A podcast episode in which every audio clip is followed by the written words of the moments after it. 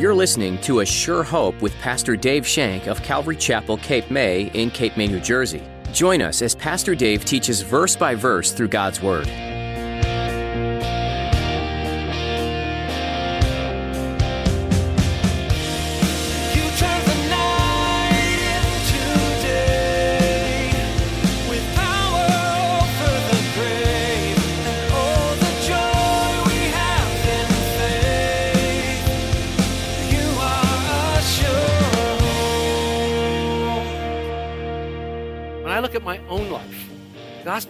Division in my life. There was a crowd of people that I hung around with before I knew Christ. Wonderful people in their own right, and I loved them dearly, and we palled around together. We did all kinds of things together. But when I came to Christ, they fell by the wayside. They no longer came because I am now walking differently. My life has changed completely. I'm a new person in Christ. Everything in my life has changed. And they don't see that, so they're still over there. So you see, even the gospel message in my life has brought division. In your faith journey, did you leave your old ways behind when you met Jesus? Did you run from the influences holding you back? Or did you keep one foot in and one out? Today, Pastor Dave explains that you need to fully commit to who you are through Christ. You are a new creation, and you need to live like it. Now, here's Pastor Dave in the book of Acts, chapter 5, as he begins his message Diplomat or Ambassador?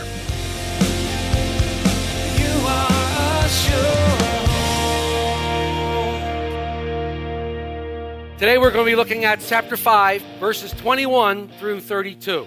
So if you'll turn in your Bibles there, Acts 5, 21 through 32. All right, Acts 5, verses 21 through 32. We did 21 last week, but I wanted to pick it up because it's important to our study today. I'm going to read aloud if you would read along silently, those of you that have the word. And when they heard that, they entered the temple early in the morning and taught. But the high priest and those with him came and called the council together with all the elders of the children of Israel and sent to the prison to have them brought. But when the officers came and did not find them in prison, they returned and reported, saying, Indeed, we found the prison shut securely and the guards standing outside before the doors. But when we opened them up, we found no one inside. Now, when the high priest, the captain of the temple, and the chief priests heard these things, they wondered what the outcome would be. So one came and told them, saying, Look, the men whom you put in prison are standing in the temple teaching to the people. The captain went with the officers and brought them without violence, so they feared the people, lest they should be stoned. And when they had brought them, they set them before the council. The high priest asked them, saying, Did we not strictly command you not to teach in this name? And look, you have filled Jerusalem with this doctrine, and you intend to bring this man's blood on us. But Peter and the other apostles answered and said, We ought to obey God rather than men. The God of our fathers raised up Jesus, whom you murdered by hanging on a tree. Him God has exalted to his right hand to be prince and savior, to give repentance to Israel and forgiveness of sins. And we are his witnesses to these things, and so also is the Holy Spirit, whom God has given to those who obey him. I want to start this morning by asking you a question. When it comes to sharing the gospel of Jesus Christ, would you call yourself a diplomat or an ambassador? When it comes to sharing the gospel of Jesus Christ, would you look at yourself and say, I'm a diplomat or I am an ambassador? Well, in all fairness, I guess before you can answer that question, I should give you some definitions here so that you might have a better basis on which to make your answer. According to our friend Webster, a diplomat is a government official whose work is dealing with other nations. It continues a diplomat is a person who has tact in dealing with others. A diplomat uses diplomacy.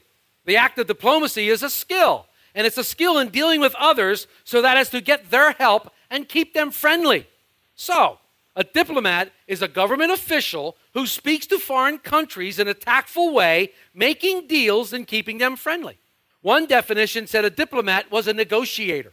A negotiator means to talk over a problem and in hopes of reaching an agreement. To negotiate means to talk this way and getting both sides to agree. You know, give a little, take a little. Negotiations usually end up with one thing compromise. A diplomat is one who doesn't want to make waves, one who doesn't want to make people feel uncomfortable. A diplomat wants both sides to give a little bit, both sides to take a little bit. A diplomat wants to please both sides. A diplomat speaks to his audience, and he speaks to please his audience. So, are you a diplomat? On the other hand, the definition of an ambassador is a highest official in rank sent by a country as a representative or a messenger. An ambassador, interesting enough, comes from the Greek word ambactus. It actually means servant. I found that to be quite interesting. The Greek word is very interesting also. It's presbyuo, which has its root in the word presbyteros, which means elder. An ambassador is an authorized or an official messenger and representative of the country that sends it.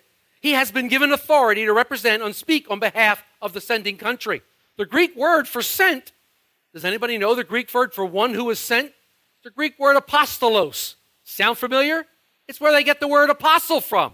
Apostle is the Greek word used for. The apostle, apostolos, literally means an ambassador of the gospel, one who is sent, a messenger. Pretty clever. There's so much in this idea of ambassadors. I love it. Unlike the diplomat, the ambassador does not speak to please his audience. He speaks to please the king or the country who sent him. An ambassador does not speak on his own authority. He doesn't have his own opinions and he demands nothing of his own. He simply says what he's been commissioned to say.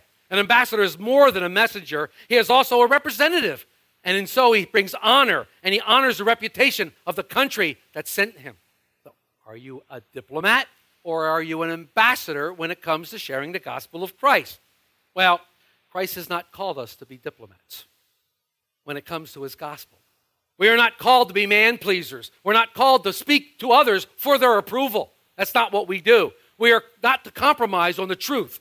There's only one truth, and it's right here. It's called the Word of God. We're not to compromise when it comes to God's truth. We're ambassadors. Instead, that's what He's called us to be ambassadors. And as ambassadors, we don't speak on our own behalf. We don't demand our will, but we demand His will be done. For Christ has given us the authority to go and make disciples. He's given us a message to go and share, to go and tell the good news of the gospel message. Interesting enough, when the Apostle Paul was writing his second letter to the church at Corinth, he writes in 2 Corinthians 5:20 this, "Therefore, we are ambassadors for Christ, as though God were making an appeal through us. We beg you on behalf of Christ, be reconciled to God." So the ambassador begs the world on behalf of Christ that the world would be reconciled to God. Christ has empowered us with this message and the gospel that through it men might be saved and have salvation. One of my most favorite scriptures comes from Paul in the book of Romans, in Romans 1, verse 16, when he's talking about the gospel and salvation. He clearly states when he says this, For I am not ashamed of the gospel of Christ, for it is the power of God to salvation for anyone who believes, for the Jew first, and then for the Greek. The ambassador is not ashamed of the message that he carries. An ambassador boldly speaks the message he's been given to call. Now, the first ambassadors of Jesus Christ were, in fact, Jewish. They were Jewish believers, converts that converted to Christianity. Now, Christ knew the price that they were going to have to pay for this conversion. He knew that they would be ostracized. He knew that they would be cast out of the synagogues. He knew that they would even be thrown out of their families. Look what he says when he's talking to his disciples about this in Luke 12 51. He says, Do you suppose that I've come to give peace on earth? I tell you, not at all, but rather division. Huh? What happened to peace on earth, goodwill toward men? Christ comes to bring division? The gospel of Christ divides men. Those that are saved, those that are lost. Those that believe, those that don't believe. Those that have hope of life everlasting, those that have no hope. The gospel divides men. It divides houses. And he says families are divided by the gospel. He continues in verse 52 and 53. He says, But from now on, five in one house will be divided three against two, two against three, father against son, son against father, mother against daughter, daughter against mother, mother in law against daughter in law, daughter in law against mother in law. The division that the gospel creates is vast, especially in the Jewish home. Remember, those that received Christ in the new church were converts. They were Jewish converts, and they were ostracized by the rest of their family. Even today, many families of Jewish faith have funerals for sons and daughters that accept Jesus Christ as the Messiah. They actually have funerals, and these people are considered dead. The gospel divides, it brings division. When I look at my own life, the gospel has brought division in my life. There was a crowd of people that I hung around with before I knew Christ. wonderful people in their own right, and I loved them dearly, and we palled around together. We did all kinds of things together. But when I came to Christ, they fell by the wayside. They no longer came because I am now walking differently. My life has changed completely. I'm a new person in Christ. Everything in my life has changed. And they don't see that, so they're still over there. So you see, even the gospel message in my life has brought division. And I don't have these friends that I once hung around with. Remember last week we said that freedom that we have in Christ comes with a price. There's a price that we have to pay. Had the apostles been diplomats instead of ambassadors, they would have made peace with the council by not speaking in the name of Jesus. They would have kept the peace, not rattling anyone's cage, so to speak. They would be man pleasers. They could have escaped the persecution that was coming, the persecution that was placed upon them by the religious council, if they would only obeyed man instead of God. If they, they could have gone free and lived a life completely free of persecution if they chose to. They didn't choose to. Why? Because that's not what the Lord called them to do. That is not what the Lord has called us to do. In last week's text, we read how the angel of the Lord came while they were in jail, while they were locked up in prison, and how the angel of the Lord opened up the prison doors miraculously and they had their freedom. But we said that freedom came with a price. The angel of the Lord told them, Go back into the temple. In fact, in Acts 5, verse 20, this is exactly what he said Go, stand in the temple, and speak to the people all the words of this life.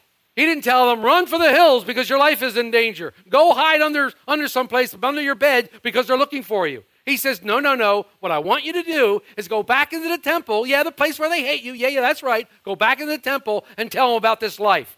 What life? The new life we have in Christ. The newness we are in Christ. Go tell them. Go stand before them and speak boldly.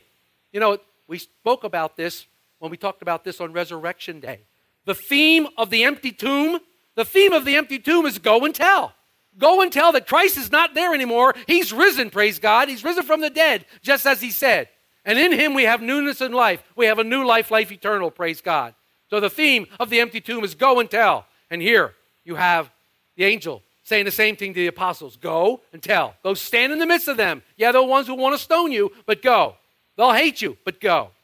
As we look at today's text, I want to hang around with this ambassador theme a little bit, and I've chosen some things that exemplify a- an ambassador, or in other words, what does an ambassador look like? Some characteristics, some traits, if you will. And I want to zero in on those today as we look at some of the text in front of us. The first two characteristics I see is being ever ready, like the battery, or and obedient to the call. These new ambassadors of Christ were ready and obedient to God's calling. See, to be an ambassador of Christ is always alert for chances to represent Christ. And you never back away from a challenge when that chance to represent Christ is in front of you. You don't back down. You're not afraid. Look at verse 21. And when they heard that, they entered the temple early in the morning and taught. These guys didn't wait around. They were freed one night. The very next morning, they're back in the temple, teaching the word of God. They're back in the temple, preaching Jesus Christ, exactly what they were told not to do. They didn't wait. They didn't hesitate. They didn't get up and go, you know, we probably should go to the temple, but, you know, I'm really, I need to read a sports page. I need to I look at this. I need, you know, they didn't take their time. They got up and they went. They were called. They were obedient to the call. They were ready and they went. I love that. I think that's fantastic. Look what Paul writes to his son in the faith, Timothy. The second letter he writes him, and he encourages Timothy with these words. It's found in 2 Timothy 4, verse 2. Paul, writing to his son Timothy, said, Preach the word, be ready in season and out of season, convince, rebuke, exhort with all long suffering and teaching. I love that. Let me tell you a little story. There once was the Church of England clergyman who was gloriously saved. One day, this clergyman was gloriously saved. And when Jesus changed his life, he started preaching the gospel to his whole parish. And guess what? They got saved too. But he wasn't content with that because he started going to other parishes all around the area, preaching the gospel of Jesus Christ, and everybody else was getting saved too. But the clergy from the other parishes were annoyed at him. They were annoyed at him for coming over and teaching the gospel. And they went to the bishop and they said, You know, can you make this man stop? He's harassing our sheep, he's harassing our, our congregation. So the bishop confronts him and says, I hear you're always there preaching and you don't seem to be doing anything else. The changed man answered and said, Well, Bishop, I only preach during two seasons of the year. The bishop said, Oh, I'm glad to know that. What are they? He said, In season and out of season. I'm glad you left. That was a joke. We're called to preach the gospel in season and out. We're not called to take time off. Even when we don't feel like it, we're called to teach the gospel. In fact, Some of the hardest times and some of the times when the gospel is so effective is when we're really not feeling like it. Because then we know it's all of Christ and none of us. Some of us are going through dire circumstances. Some of us has terrible decisions we have to make. Some of us are doing some things that we really don't want to be doing, really placed in positions that are terrible. We can't do this on our own. We have to rely on our Jesus Christ. We have to rely on the Holy Spirit to help us in these times. And these are the times when we need to share the gospel. These are the times when we have to stand up for righteousness and declare God's word. We have to be ready to speak, and we have to be obedient to the call, even when we don't feel like it, because we represent Christ, and He has commissioned us. He has commissioned us with a message of hope for the world. Another characteristic I see here is dependable. These men could be counted on to do what they were called to do, they were dependable. An ambassador knows the effectiveness is solely based on the power of God, and that effectiveness requires him to be dependable. In other words, I'm going to show up and I'm going to step out in faith. You can count on me, God, and I'm going to do this. And he knows that God will honor that and do what God, he has asked God to do. We see that in Isaiah 6 when the prophet stands before the Lord and says, Here am I, Lord, send me. Lord said, Okay. And he sent him. And look at the horrible things that Isaiah had to say to the people of Israel. I mean, you go through Isaiah and you go through these chapters, and it's woe this and woe that, and get reconciled to God, and all these things he has to say. No wonder we read later where they wanted to saw him in half, where they wanted to stone him in every corner, where they wanted to boil him in oil. No wonder we read those kind of things, because the message that he was preaching was not what they wanted to hear. I mean, let's face it, we all want to be told that we're okay. We all want to be told that everything's wonderful and everything's peachy and everything's great. We all want to feel good. But sometimes the gospel message doesn't tell that. Sometimes the gospel message tells us that we have to deal with our sin that is in front of us, cast it away, and come to Jesus. But then the joy that remains, the joy that comes in the morning from that healing is incredible. The joy that comes the peace that passes all understanding. The next characteristic I see can be found in verse 26. The captain went with the officers and brought them without violence, for they feared the people, lest they be stoned. In this verse, we see the characteristic of a good conduct and patience. The ambassador of Christ acts with grace, he acts with kindness, he acts with good manners. He will not dishonor Christ with his conduct. This is significant. The apostles did not appeal to popular opinion when they were arrested. And now remember, they're in the middle of the temple. All these people who are gathered around that they're preaching to probably could have been on their side because the lame man was just healed. They saw the miracle of the lame man. The apostles, when they came to be arrested, could have yelled, You're going to let them take us? and started a riot. But they didn't. They went peacefully. They wanted to show the love of Christ by having good conduct. There was a carnal solution to their problem, but they didn't use it.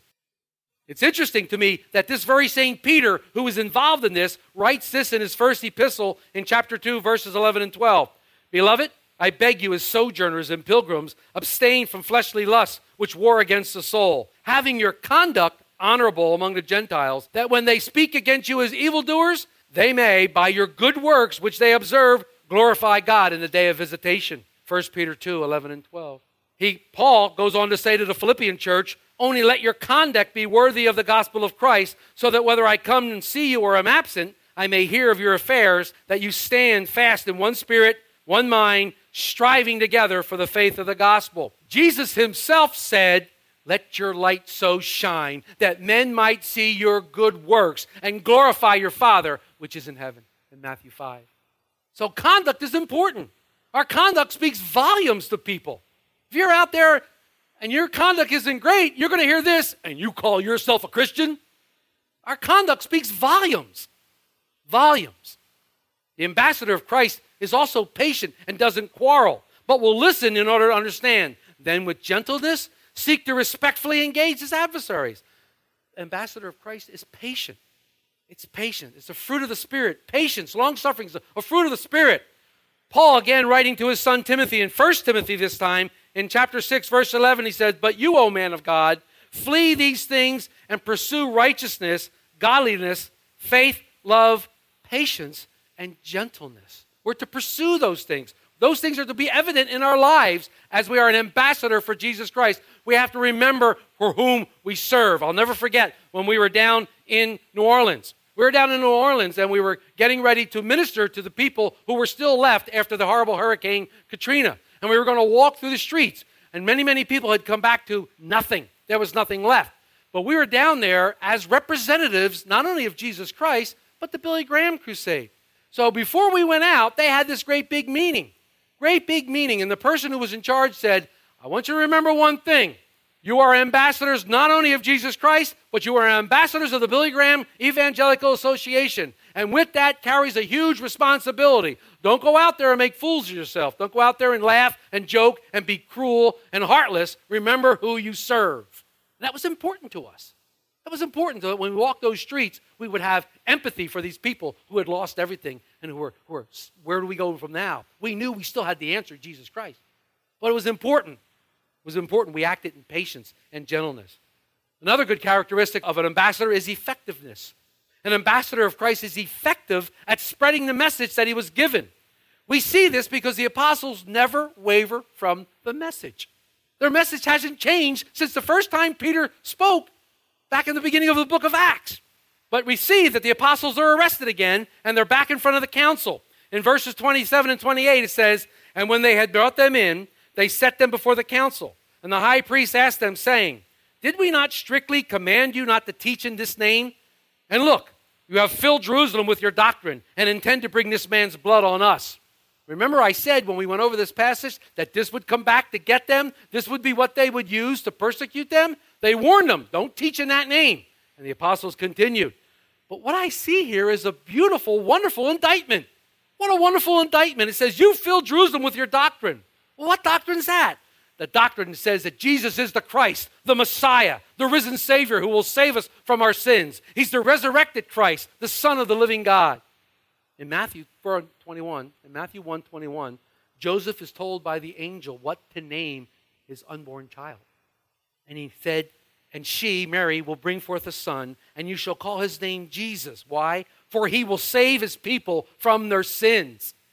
So, this name, this powerful name of Jesus Christ, the one that we're told not to preach in anymore, not to even say, they said, You don't understand. This is our doctrine. The apostles are accused of filling Jerusalem with this doctrine. They did their job very well, they were extremely effective. You know what? I wish we would get that indictment. I wish that people would say, oh, you know what? That church in Cape May, all they do is preach Jesus. All they do is want us to be saved. Oh, what a glorious day that would be if we got that indictment, if they held that against us, if they accused us of spreading the gospel, of being ones who spoke about Jesus. Oh, man, that would be fantastic. I would love that. I would just really like that. To think that we could reach southern Cape May County, to think that we could reach North Cape May, Cape May, Wildwood, these areas for Christ. Oh, that would be wonderful. What an indictment. Wouldn't it be great if somebody said, no, at church, all they do is preach Jesus? Thank you. Yeah, that's what we do. And we love every minute of it. Thank you a lot. That would be great. Christ is alive, and he wants to save us from our sins. This accusation that the high priest is making is a wonderful testimony about the effectiveness of the message that the apostles preach. The high priest declares himself that he says that they filled Jerusalem with this doctrine. Then he says, I know that you want to bring this blood on me. You want to bring this blood on the Jews. You want to blame us for the blood of Jesus Christ. It's interesting. He said, This man's. By calling Jesus the man, this Jewish leader is not even saying his name because he knows the power behind the name. He won't even say it. He said, This man. You are a sure You've been listening to Pastor Dave on A Sure Hope. Pastor Dave is working his way through the book of Acts. Did you know that the first martyr for Jesus was a great man of faith? His name was Stephen, and he was bold and courageous to proclaim the name of Jesus to others. He wasn't afraid to tell the truth, even when it cost him his life. What courage in the midst of opposition! Do you think you could do the same in this day and age? It's hard to stand up for Jesus when everyone around you is telling you you're intolerant, unloving, and just looking to put people down if you tell them they're doing something wrong. But what makes things right or wrong is firmly rooted in Scripture. It's God's Word that should direct morality, and Stephen was unafraid to go there. If you like this message and would like to catch up on any message you may have missed, head over to ASureHopeRadio.com. There you'll find many messages from the book of Acts, as well as other series. If you find yourself in the Cape May, New Jersey area, stop in and see us. All the information you need is on our website location, directions, and service times. And if you prefer to call, you can do that too. Our number is 609 884 5821. Once more, that's 609 884 5821. We'd be happy to answer any questions over the phone. Well, that's all we have time for today, but we've loved spending this time with you.